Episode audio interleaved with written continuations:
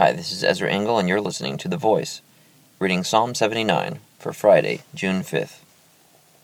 O God, the nations have invaded your inheritance. They have defiled your holy temple. They have reduced Jerusalem to rubble. They have given the dead bodies of your servants as food to the birds of the air, the flesh of your saints to the beasts of the earth. They have poured out blood like water all around Jerusalem, and there is no one to bury the dead.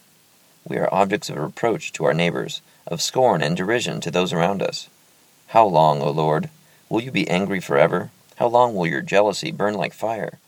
Pour out your wrath on the nations that do not acknowledge you, on the kingdoms that do not call on your name.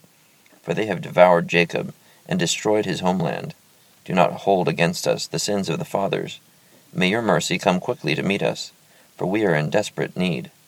Help us, O God, our Savior, for the glory of your name Deliver us and forgive our sins, for your name's sake. Why should the nations say, Where is their God? Before our eyes, make known among the nations that you avenged the outpoured blood of your servants. May the groans of the prisoners come before you. By the strength of your arm, preserve those condemned to die. Pay back into the laps of your neighbors seven times the reproach they have hurled at you, O Lord. Then we, your people, the sheep of your pasture, will praise you forever. From generation to generation, we will recount your praise. Psalm 79.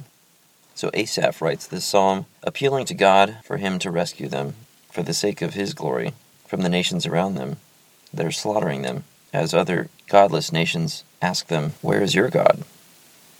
Thank you for listening to The Voice.